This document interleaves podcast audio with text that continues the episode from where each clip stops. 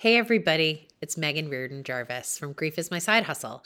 First, I want to say thank you to Julianne Manske Rollefson and the Incredible Art of Losing podcast for filling in while I took a brief hiatus to do some book stuff.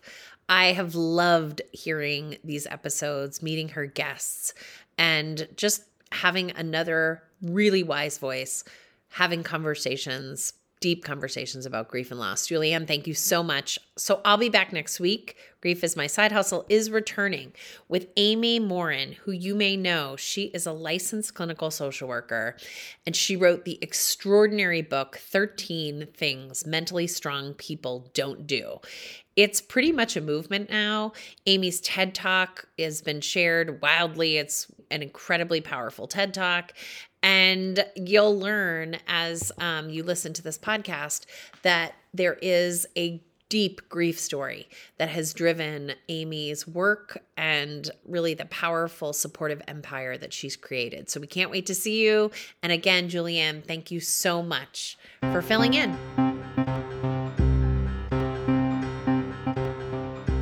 Welcome to the Art of Losing podcast. I'm your host, Julianne Manske Rollefson. What happens when someone whose job is supporting other people's mental health is rocked by their own traumatic loss? In this very special episode, my guest and friend, Juliet Haas, shares both the personal and professional impact that her loss has had. I'm so grateful to Juliet for being open with her story that I know so many grievers will be able to relate to in different ways.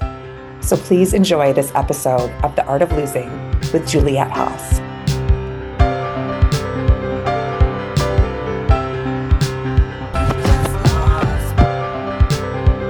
Very excited to welcome my guest, who's also my good friend, Juliet, to the show.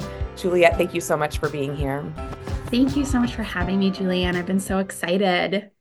Juliet and I met because we're both therapists. And so that's kind of where I'd like to start is what brought you into the world of psychotherapy? When I think back about my path to becoming a therapist, I always chuckle a little bit inside. It's not really what one would expect, um, especially because my own experience is with therapy prior to becoming a therapist were minimal and not great.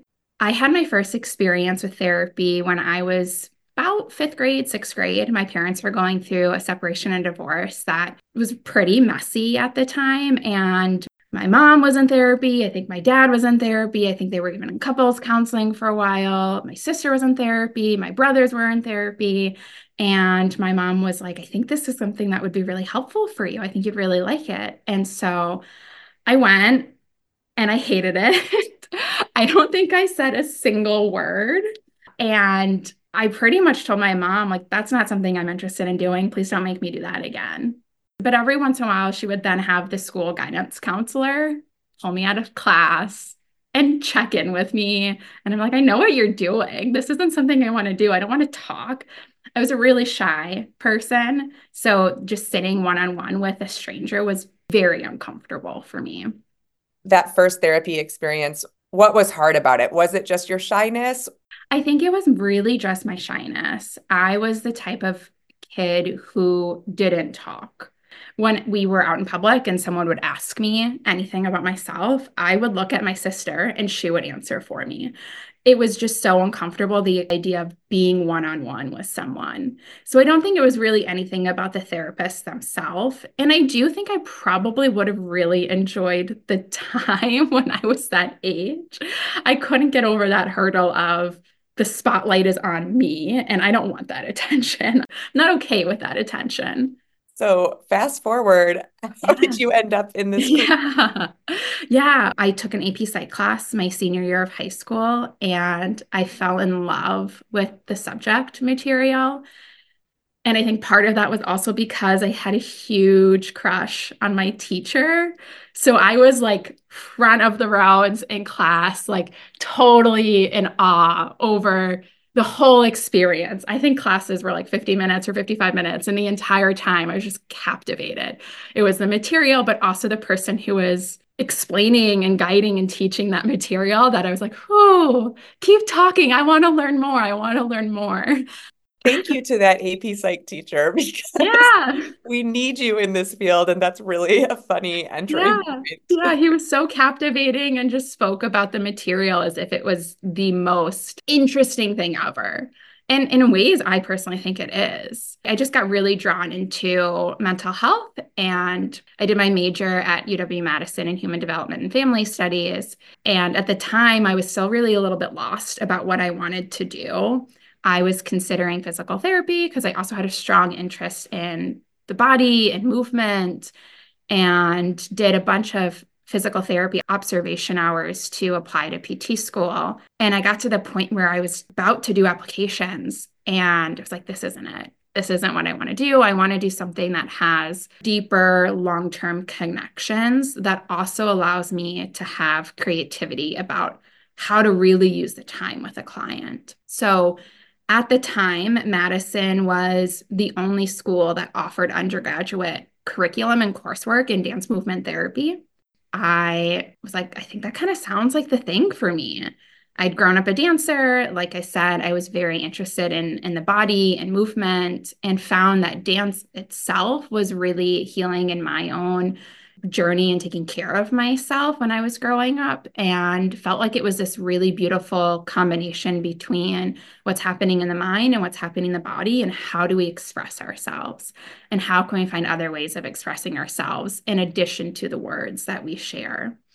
And so I started applying to dance movement therapy programs and also knew I wanted a program that offered a dual piece to it where I still got the mental health counseling degree behind it and found myself living in Boston for six, seven years. You know, the first couple of years doing my grad program and then working in the field. Yeah, it does sound like a beautiful marriage of your interest in the body and your interest in the mind mm-hmm. and something that lets you build the longer term relationships you were looking for. So, you and I both know, having gone through training to become psychotherapists, that there really isn't much grief training at all. So, most people, you graduate with an MSW, a master's of social work, or a clinical counseling degree, you're not going to get much training on how to handle grief. And so I'm curious at this point in your career, both professionally and personally, let's start with professionally. What was your history with grief counseling? Did you do any grief counseling at that time? I didn't get a ton of exposure to grief counseling in grad school. There was an internship that I had at an assisted living facility where I just got a little bit of exposure to grief. And I remember thinking that there has to be more around the process of managing our own emotions when we experience a death in our life. And thankfully, I had a supervisor who was also a dance movement therapist, had her own practice, and worked in elder care herself. And she really gave me more information and guidance on creating rituals around grief when a resident would die. And for a long time, that was what I had it wasn't until really my own personal experience with grief that I then started to gain more skills professionally, going out and doing my own research, taking trainings, reading, reading, reading, reading, reading, reading as much as I can to better understand what was happening for me. And then also what could be happening for a potential client one day. Yes. And before we get into your personal story, I do want to pause because I know you've mentioned to me that you did a grief and change group at a psych hospital yes. as part of your early work. And I'd love to hear you reflecting back, kind of knowing what you know now. What was that experience like? Yeah, I wish I could go back to all of those clients that were in that group and apologize responsibility for the fact that I knew really nothing. There was a grief and change group that ran, I think, every other Thursday in the psych hospital that I was working for. And with grief and change, we had the choice as clinicians. Did we want it to be more grief focused? Did we want it to be more change focused? And I think more often than not, I'd lean on the let's just talk about change. And every once in a while, I would talk about grief and I would use the stages of grief which now I'm like, it's okay. That's what I knew then. I know differently. And really just talk through the stages almost as if it was that linear fashion. And I do remember having some standout clients that would challenge me on that. And these were clients who were living with grief. And I was young, I was a year into my career. I didn't know. And I remember not really feeling like I could support these clients. Yes. And we can't blame young Juliet for that. There are mm-hmm. still so many people who the stages of grief are all that they know. And I'm talking about both grievers and therapists. And so I think for both of us, it's one of the reasons that we're so passionate about getting the word out about what actually happens in grief so that people can start looking at it differently than what we all have learned that might not be the most up to date, helpful information.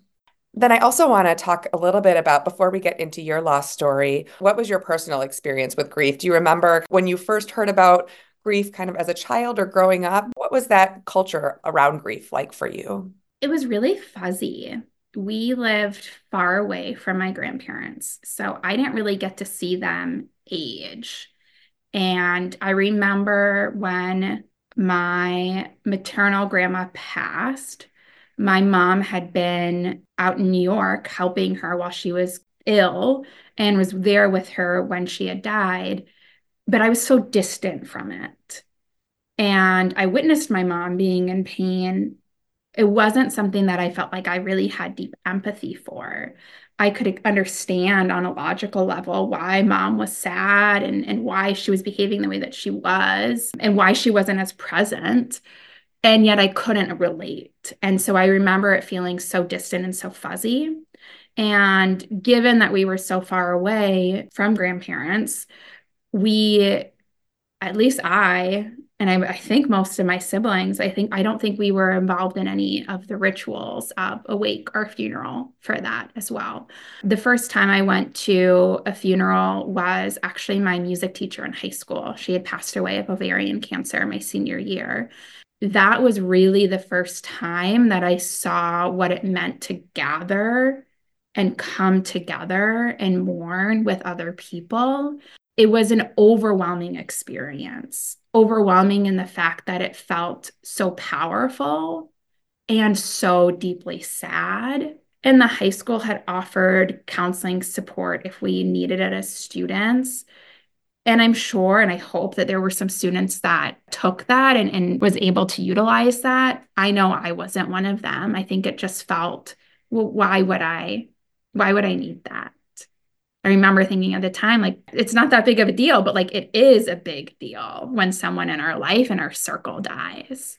Right. So you had both the experience of someone far away dying, not really being involved in any sort of ritual around honoring that death, and also the experience that did kind of change your day to day when your teacher isn't there anymore and seeing the power of people gathering and what that can do of just bringing people together, but mm-hmm. probably still not checking in with yourself or really understanding what was happening with you in terms of grief. Definitely. And not knowing where to go with the emotions. My family, my parents have always been really great about having open communication. And I do remember there being the space if I wanted to talk about it or, or share what I was going through, I could. This was maybe part of me, maybe part of my like shyness still. That hurdle of expressing myself and being vulnerable felt so far away, felt nearly impossible that I remember just keeping it all inside of myself and probably pushing it down and being like, that doesn't even exist. And it is. Our culture makes it very easy to push those things down. Most people in general are going to focus on let's be positive, let's have positive emotions. So I think it's really easy for us to push those things down until it's not mm-hmm. right until we hit the point. And unfortunately you know both you and i have pretty clear befores and afters of what that looks like. And so i would love for you to start at whatever point it uh, makes sense for you in terms of what your experience with loss has been. Yeah i've had one really intense experience with grief and it is my oldest brother. He died in May of 2018 and he died by suicide. So it was a sudden and unexpected loss. And it was shattering. Even to this day, I say that was the worst day of my life. And I feel confident that that will always be the worst day of my life. I'm deeply grateful that I was actually back in Wisconsin, back home when it happened. I happened to have had a trip to visit my family to celebrate my birthday. The morning after I flew in was the morning that my mom got the phone call and she was concerned for his safety. And she had woken me up and said, Will you talk to Ryan? I think he's going to hurt himself.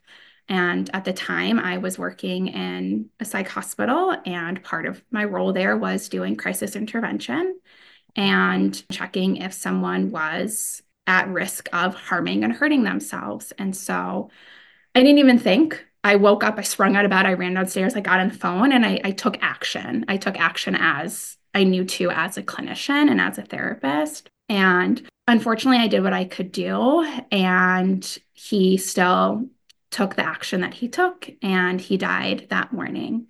And again, being able to be home for that was intense. I can look back on it now and feel so much gratitude that I was there.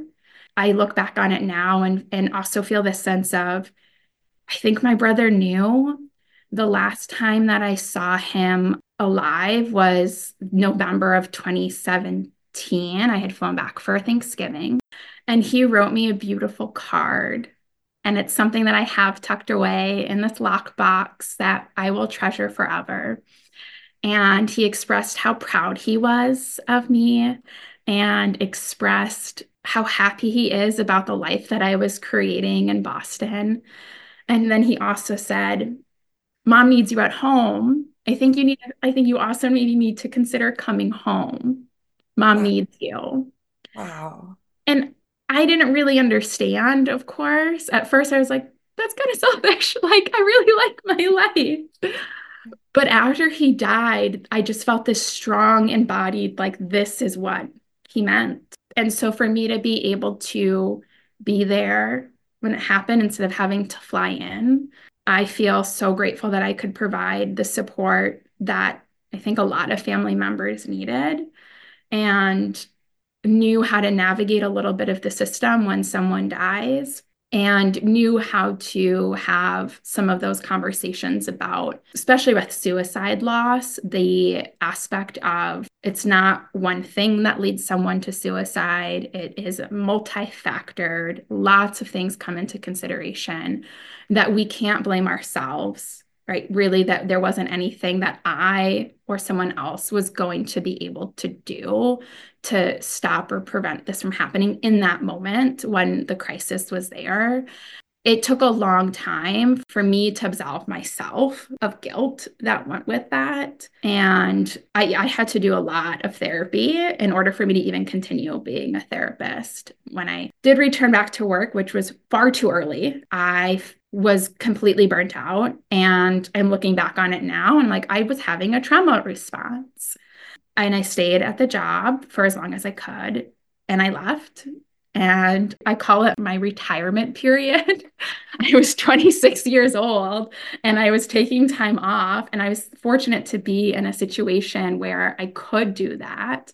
I flew back home. I spent a good chunk of time with my parents and really was able to have time to think and reflect on what I needed and where to go next. And at that point in time, I knew that individual counseling being in a psych center, being in higher level of care was not what I needed.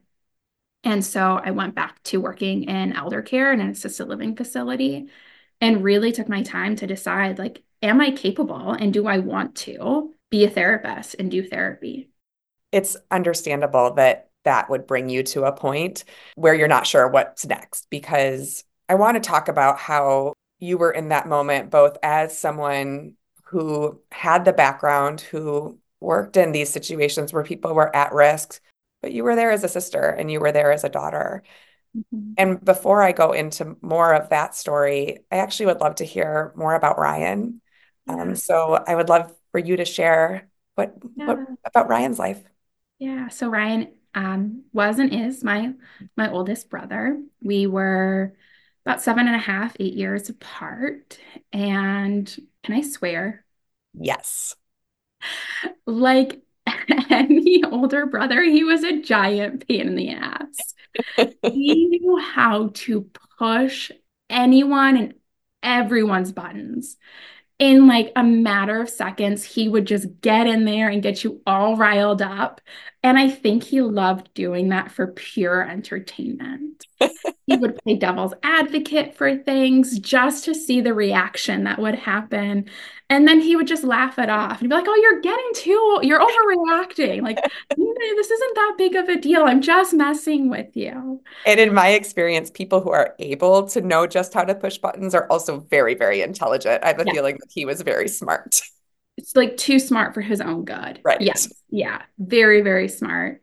He used to, when I was really little, oh, I'll give you a dollar if you go get me a, my, my, socks upstairs, or I'll give you a dollar if you make a sandwich. Like, I'll give you a dollar if you do this thing for me. And I would gladly do it. Be like, yes, of course. Yeah. One, I want a, do- a dollar, of course. You're like, okay, I can help you. I can do this thing for you. I'm, I'm there for it. And after he died, I remember saying something, it must have been like shortly after. I'm like, wow, he owes me a lot of money that I'm never going to get. there is a running tab. Yes. Yeah. Yeah. He had one of those personalities that when he was in the room, you know, he was in the room and he just loved so deeply. A beautiful representation of unconditional love and what it means to be selfless. He was the type of person that not unlike a day like today where it's negative degrees outside if he saw someone outside without a coat he would literally take the coat off of his back and give it to them. There was many times that he would come home and my mom would be like where are your clothes. And it was because he'd say there was someone in the park that didn't have it. Wow. He was always bringing people over to our house for holidays because they were friends or people that he had just met and said they didn't have anywhere to go. Yeah. And he's like, they, so they need to be with us. They can't be alone. Yeah. Yeah, he was just that wonderful, but also a big pain in the ass, too. Absolutely. yeah. And I wonder as you're talking about him, it sounds like, you know, he had such a big heart and such big feelings yes. for the world and for people and there can be a really tough side of that, right? When you feel things so deeply, right? If you see someone on the side of the road and give them your coat, you're a big hearted, big feeling person. But that can be a tough way to walk through the world too. Mm-hmm. Yes. Yeah. I think he shouldered a lot and hit a lot that we we didn't see. And every once in a while the curtain would come down. And we knew how much he was struggling with his own mental health. And that's something that really since birth, I think my mom had expressed for him, she was always aware of how big he felt and how sad he would get and how much despair he would feel and how much helplessness he would feel. And it's hard in some ways to think back to the period of his life when he did die, because that was the period in his life where we could objectively say, we've never seen him so happy. Mm. He was engaged to be married he had a, a baby boy and he had such community and friends and he was really doing the best that we'd ever witnessed him doing. And in ways i'm like that's beautiful that that's the phase in life that he was in when he died. And in ways i think it makes it that much harder for us on the outside to really deeply understand what was happening for him and how much pain he was in. Right and now you're someone who unfortunately knows way too much and knows a lot about death by suicide. And as you said before, you can know all of the things and know that it is not your fault. It is not anyone's fault. There is nothing that could have been done to stop this. And yet, when you're in that situation as a sister and a daughter, it's hard to convince your mind that that's true. I felt so much responsibility immediately after his death. I felt like I was the one that was supposed to save him, which now I can say, why, like, have more compassion for myself back then and realize that my role wasn't to save him. I like to believe that I gave him a couple of moments of peace and glimmer. I can't believe I'm saying this, but my nickname with the family is Mookie. And so there's different renditions of that Mookie, the Mook, Mook. And when I got on the phone that morning, he's like, Oh, hi, Mook. And his voice was just so soft. And so I hold that near and dear to my heart that I, I was able to provide him a moment with that in the last couple of moments of his life. And yet it took a long time to free myself from that responsibility that I was supposed to be able to fix this problem. And even on days when my grief is really present with me and wants to be seen and wants to be felt, I have a tendency of going back to that. And I'm much better at bringing myself away from it now, where I'm able to more quickly move on from the it, wasn't my fault. I wasn't supposed to save him in that moment. Like you said, I was his sister first and foremost. I wasn't his clinician or crisis management in that moment. Yeah, it's hard to separate those two things. And I wonder how long it was even before you were able to do your own grief work, because I assume there were a lot of things going on. I'm sure there were trauma responses happening. There mm-hmm. was the daughter who wanted to take care of your parents and probably think about them before you're thinking about yourself. When do you think you actually were able to look at your own grief? It was months and months and months. I definitely have that tendency to care for others before I even take a moment to pause and think about myself. And during those first couple of weeks, I was only home for like two weeks and then I went back to work, which, if anyone is out there listening, like take more time. It was not enough time by any means. But I also felt like this is what I'm supposed to do. I'm supposed to like make sure everything is at least okay for me to be able to to fly back to Boston and then I'm supposed to go back to my clients and my patients. Like I do remember when I was on my way back after my brother's death feeling this sense of all right, this patient's probably still there and I need to make sure that we talk about this and like already in that brain of like I'm supposed to be helping these other people. I forgot that I needed to help myself first. I started working with a therapist she was also a dance movement therapist. So we really connected on that body piece within grief. And it really wasn't probably until I stopped working at the psych hospital. I started working with elder in the elder population again that I finally felt like I had a moment to look at my grief. Because so much of it was first was just getting through the survival state and processing some of the trauma responses that I was having and then deciding do I stay in my job or not? and then if I don't, what do I do? And then it finally got to this place of feeling like I'm more stable. I need to address the grief. I need to address the yearning and the sadness that's there. So I'd say, in terms of like time wise, it probably was like nine, ten months. Yeah. And you and I have both seen through our work that our minds can be so good at distracting us. And so I'm imagining you in this time where your brain's just thinking, what should I do for work? Should I go back to work? And that's a really great cognitive loop to be in where you actually don't need to check in with yourself or your body. You know, your brain was trying to quickly process, but also probably trying to distract from what was there. And so I'd love to hear more about what it meant for you and the importance of working with someone who did get you into your body. Mm-hmm. I was very resistant to doing any body work initially, which was very foreign to me. Like I said, I grew up as a dancer, I grew up as a runner. Movement was my form of expression and communication and where I felt safe. And then I went through this big event and my body no longer felt that way. I remember feeling so apprehensive to take a dance class or even go dancing with my friends. And my therapist was like, well, that's going to be one of our goals is to get you to feel comfortable doing those things again. And we started off really slow. It was sitting on the floor and stretching on the floor. And in dance movement therapy, we utilize an intervention called mirroring, where you reflect back exactly what the client is doing and it's not in a mimicky way or a way to make fun of the person, but a way to say, I'm here with you. I see you. I'm holding this space with you. Um, it's helping us get into that place of like body empathy and body wisdom. And we would have a ritual where I'd come in for session, and that's what we did. until I felt safe enough to move to what's called like authentic movement and dance movement therapy. And that, if you don't know, is a very powerful, vulnerable process.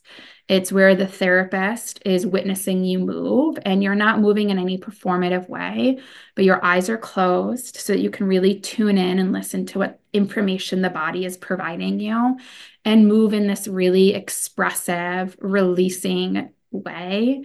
And it took a long period of time for me to feel comfortable doing that part of it was that again you're really really seeing me. My eyes are closed. You're holding the space. You're witnessing me. This feels so vulnerable. It makes me want to shut down. The other part of it was am i really going to be safe in my body? If i start to tap into my body's wisdom and my body knowledge will i be able to maintain regulation with that or will i just collapse Yes. Will there be this like big emotional release? Which yes. we know as clinicians, if you feel safe enough and that happens, how cathartic and releasing that can be. But when you're on that side of being a client, there's so much trepidation and hesitation of, I can't go there because I'm never going to come back. Yes. I'm going to get stuck there. Yes. Yes. And we share, I was a dancer growing up too, and find so much joy and wisdom in movement. And yet I know that I try to go from the neck up very often because we are scared of what connecting in that way is going to do. And I think you you articulated it so well of that fear of am I going to be safe? And I know we both have had clients who have said if I start crying I'm never going to stop.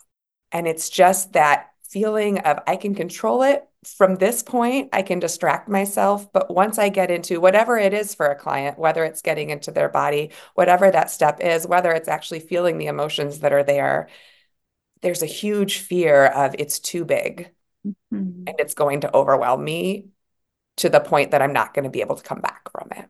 Yeah. Yeah. And I often, if a client is sharing that with me, we often talk about how can I allow you to feel more supported and more contained. Because if I tell them you will stop crying and you will come back from it, that's going right over their head in that moment. They're not really going to believe that. There hasn't been evidence for them and their lived experience that tells them that. And so I'll work with clients to really explore what do they need to feel safe enough in our space and with me for that to happen. Were there any other grief practices you found between then and now that have been helpful to you? Walking, on the topic of movement, walking, incredibly helpful. If I'm feeling any sort of way, you know, I go on the bike path here, which is thankfully near my home and my office, and I will just do a loop, walk up and down. And writing is actually the other one that has been incredibly helpful for me. I write to my brother. I will share with him what's been happening in my life since the last time I wrote to him.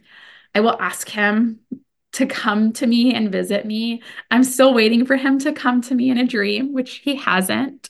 Um, but I know he's come to me in other ways when I really feel like he feels like I need it. Maybe not when I feel like I need it. and just writing to him allows allows me to really still feel like he's here, right? We talk about that aspect of continuing bonds with clients and how do we stay in relationship to our important person who has died. And one of the things that I'll share with clients is that just because someone has died doesn't mean that the relationship has also died. We can really continue to grow in our relationship with this person. And sometimes that might even mean that our relationship evolves and becomes better because they're not responding back, right? And so being able to write to my brother has been a very grounding practice. And like I said, it allows me to feel like he's been with me through really the last couple of years where I've had some really immense positive change, starting my own practice, getting married, and things that I feel like I would have called him or things where he would have been with me for. This is my way of saying, like, hey, you're here with me in this. I think that is one of the most surprising and beautiful things about grief and continuing bonds is actually having the experience of a relationship continuing past death because no one talks about that being a thing that can happen. And people experience it and relate to it in different ways. But I think that's so beautiful that you're sharing the way that this relationship doesn't end. You're not only looking at the past, you're bringing your brother and the relationship to the present moment. And I think that's a good segue into professionally what this has meant. The last thing we said about you professionally was that you weren't even sure if you wanted to be a therapist anymore. So, what was that process like and what has changed in your practice now? I felt so destabilized when I was at that point of do I continue being a clinician or do I find something else?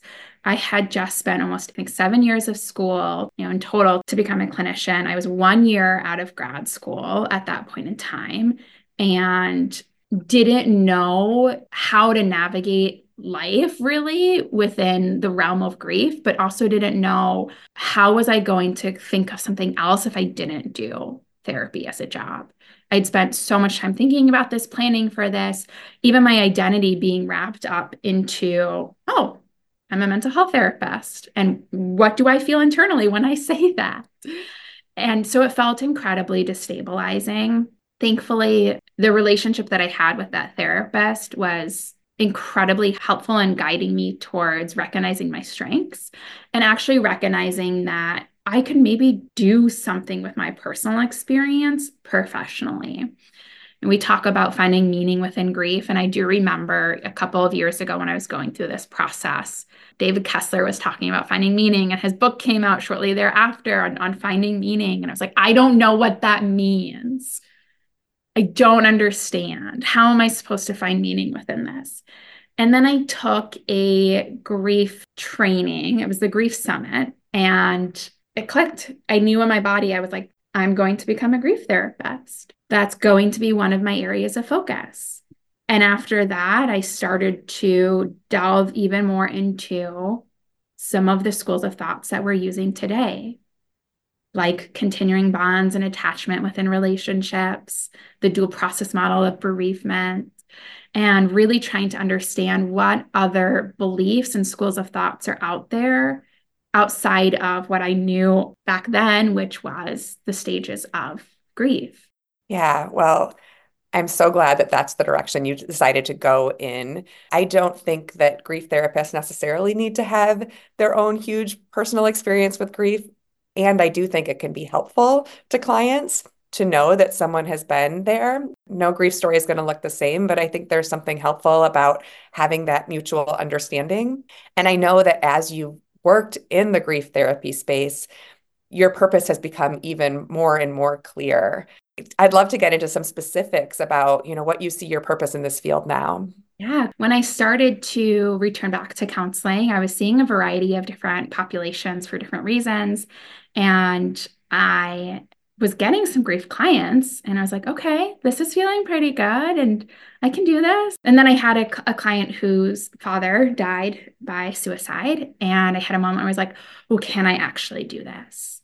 And sought consultation, of course, still in my own therapy to be able to process. And it just became more and more clear that supporting people through sudden deaths felt like the most embodied thing that I could do. And I felt the most present with those clients.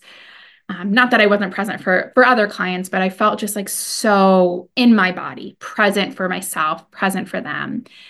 And really, as the years have passed, I have found within the traumatic sudden death realm that I've also started to see clients who are also people who have experienced sibling loss not something by any means that I have like marketed myself for, but the clients have found me. And we talk about self disclosure as clinicians in grad school and with our our supervisors like when is it appropriate and how do we do it and of course it's not something that i vocalize right away with a client but i i do find that when i have a client who has experienced the death of their sibling whether it be sudden or you know something that is more expected that they feel relief when they hear the person that's sitting across from me knows what that's like. you and I have talked a little bit about sibling loss being something that's kind of the forgotten grief. There's not as many books on sibling loss as there is on the loss of a partner or the death of a parent or the death of a child. The resources and research that's out there, again, is really few and far between. And I think within sibling loss, there's a, this other level of feeling isolated and alone. People will ask, How are the parents doing if they've lost a child? People often forget, How are you doing with your brother or your sister or your sibling who has died? Yes. And we've both experienced what it means to have someone sit with you and have a little bit more knowing than other people of what that experience is like. I know another thing that you and I share is that we've both been members of the dinner party tables. Yes. And I know that that was a really big part of my grief work. And I'm curious what it was like for you. So, for those who don't know, the dinner party is mostly for 20s and 30 somethings who have lost important people in their life. And it's not therapist led, it's just peer support. Again, of just having people who have had that life experience that not everyone in their 20s and 30s has had. I'm so grateful for the dinner party. Before I found the dinner party, I was so deeply alone in my grief. I I kept thinking, I don't know anyone else who's lost a sibling. Surely there has to be other people. I, I can't be the only one, but I don't know anyone else and I don't know how to find them. And I need that. I need to know that there's other people who are grieving the loss of a sibling. And in finding the dinner party, I actually decided to host. I didn't really know what it was. I loved the idea and concept of it. They were low on hosts in the Boston area. And I said, I want this community so badly that I will host. And I, you know, told all of my dinner partiers, like, I am a therapist, but I'm not a therapist here. We are all here in this together. And I'm just so deeply grateful for my community. We have been meeting since the fall of 2019 they used to come to my really tiny apartment in cambridge and there was like 12 of us that would gather in the living room and potluck style dinner. And now we meet virtually because we're all scattered kind of throughout the world now actually and we're still meeting four years later and to be able to have everyone in my group has had a sudden or stigmatized death. So either suicides or overdoses. And there's a portion of us who have also lost siblings within that.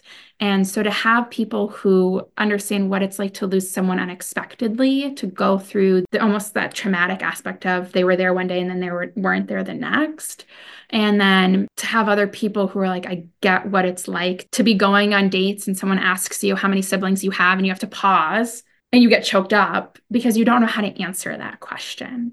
And so to have a community to be able to talk through that with was one of the most meaningful processes, still is one of the most meaningful things within my grief experience. And I'm just thinking about how lucky your clients are because first of all, you're doing the work as a therapist. You have your own personal outlet where you're not a therapist. You walk into the the dinner party table and you are a griever along with all of those people and also are getting a deeper experience of learning about what that's like for other people as well.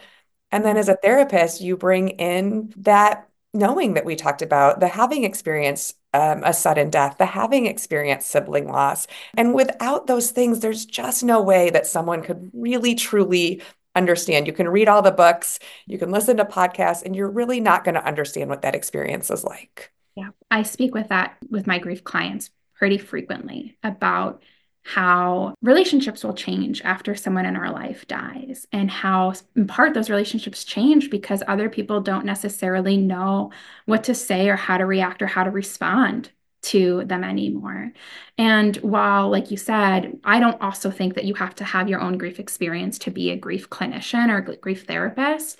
I think it adds this extra bonus, though, to it, where you can be able to relate without obviously making the focus about you. It's still about the client, but for their client to have the aspect of there's someone else sitting here with me that understands on this true level what it's like to be yearning for someone in your life in this way, what it's like to see relationships around you change, what it's like to not have an important person at some of these really big life events that we assume or think we're going to have them there with us for a long term, especially within sibling, right? Sibling relationship. So many of us are under that impression that our sibling is going to be with us for the entirety of our life. Yeah, it's an unnatural, it's an out of order death, as they say, right? You don't assume that siblings are going to die before your parents, before the next generation. And it is just this assumption that we have that those people are always going to be with us and um, a very, very different relationship than any other relationship we have in our lives. Mm-hmm.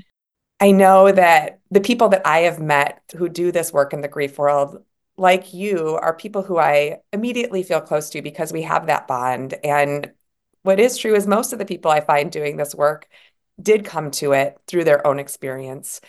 And you know that I don't like to say, let's put a rainbow on it. Let's let's look at finding meaning. Let's look at that post-traumatic growth. And yet it's there. It's there. And that, you know, you have found meaning in your work through this. And now those personal and professional pieces of your life have come together in some really beautiful ways. So as we wrap up, I'd love to hear more about your current practice and, and plans that you have for the future. Yeah, very excited to share that with you. And so I currently practice in Milwaukee, just down the road from from your office, which is so nice and wonderful and fun. I'm still licensed out of Massachusetts, so I do see clients out there as well. And my practice is a combination of clients coming in for grief counseling, for trauma, uh, whether it be a traumatic death or other trauma and anxiety and stress. I really enjoy the balance of those sort of three different areas of focus within my practice. And I often find that even if there isn't a, a death, we're seeing grief in other forms, right? Non death loss does still have a place for grieving that disenfranchised grief which as grief clinicians we we are familiar with but i think often people who aren't well aware of the different types of grief don't really consider those things to be grief. And so in addition to my practice this year i'll be starting doing an intensive training on disenfranchised grief for different counties within the state of wisconsin.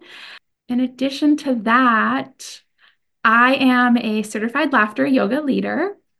And tell I, me about what laughter yoga is. What is yeah, laughter so yoga? Laughter yoga is it's so much fun. It is a unique movement experience where you combine different laughing exercises paired with yoga breathing techniques to stimulate voluntary laughter. It relies on the fact that we don't actually need humor, comedy, or jokes to laugh and to seek the benefits and reap the benefits of laughter, but that we can voluntarily stimulate laughter and get all of the amazing benefits of laughter. So it's this combination of like playfulness, movement, breath work, silliness that you can leave a laughter yoga session feeling complete joy and almost this euphoric feeling because we've just stimulated so much oxygen in our body. And it's it's wonderful if you're looking to try something new and try something a little kind of out of the norm tap into that childlike playfulness, I truly suggest engaging in laughter yoga. And that's something that I'll be offering in the Milwaukee area this year as well. I'm so excited to try it.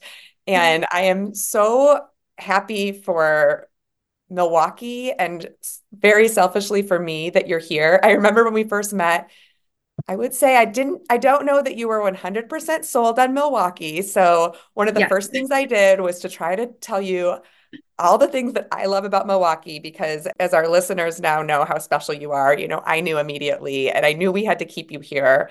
And I know that you and I have big plans for what our practices can look like in, the future in Milwaukee and just all the people that we want to reach who are grieving and who are going through all different sorts of things as you mentioned you know it's not just not just death griefs all of the going back to grief and change you know all change has a bit of loss but I am just so grateful for you and for you sharing your story today and for your friendship and um, for the hopes of all that we're going to be able to accomplish together.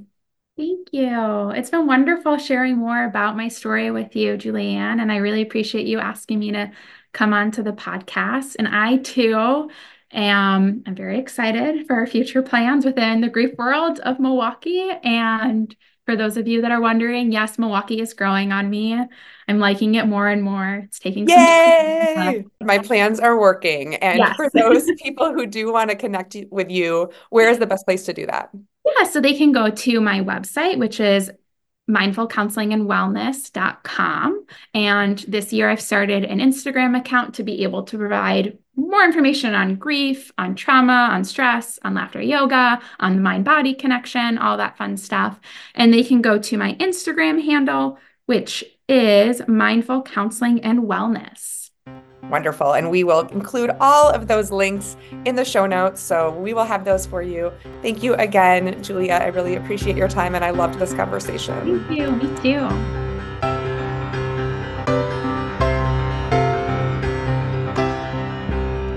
If you ever have the chance to work with Juliet, I encourage you to do it. She is an absolute gem, and I so admire the way she's using her gifts and her personal experience with grief to help others. Make sure to connect with her on Instagram, and you can follow me there too at Julianne Rollefson. As Megan mentioned, this is the last of my episodes to air on the Grief is My Side Hustle platform. So if you're listening there, please also subscribe to the Art of Losing podcast so you won't miss future episodes.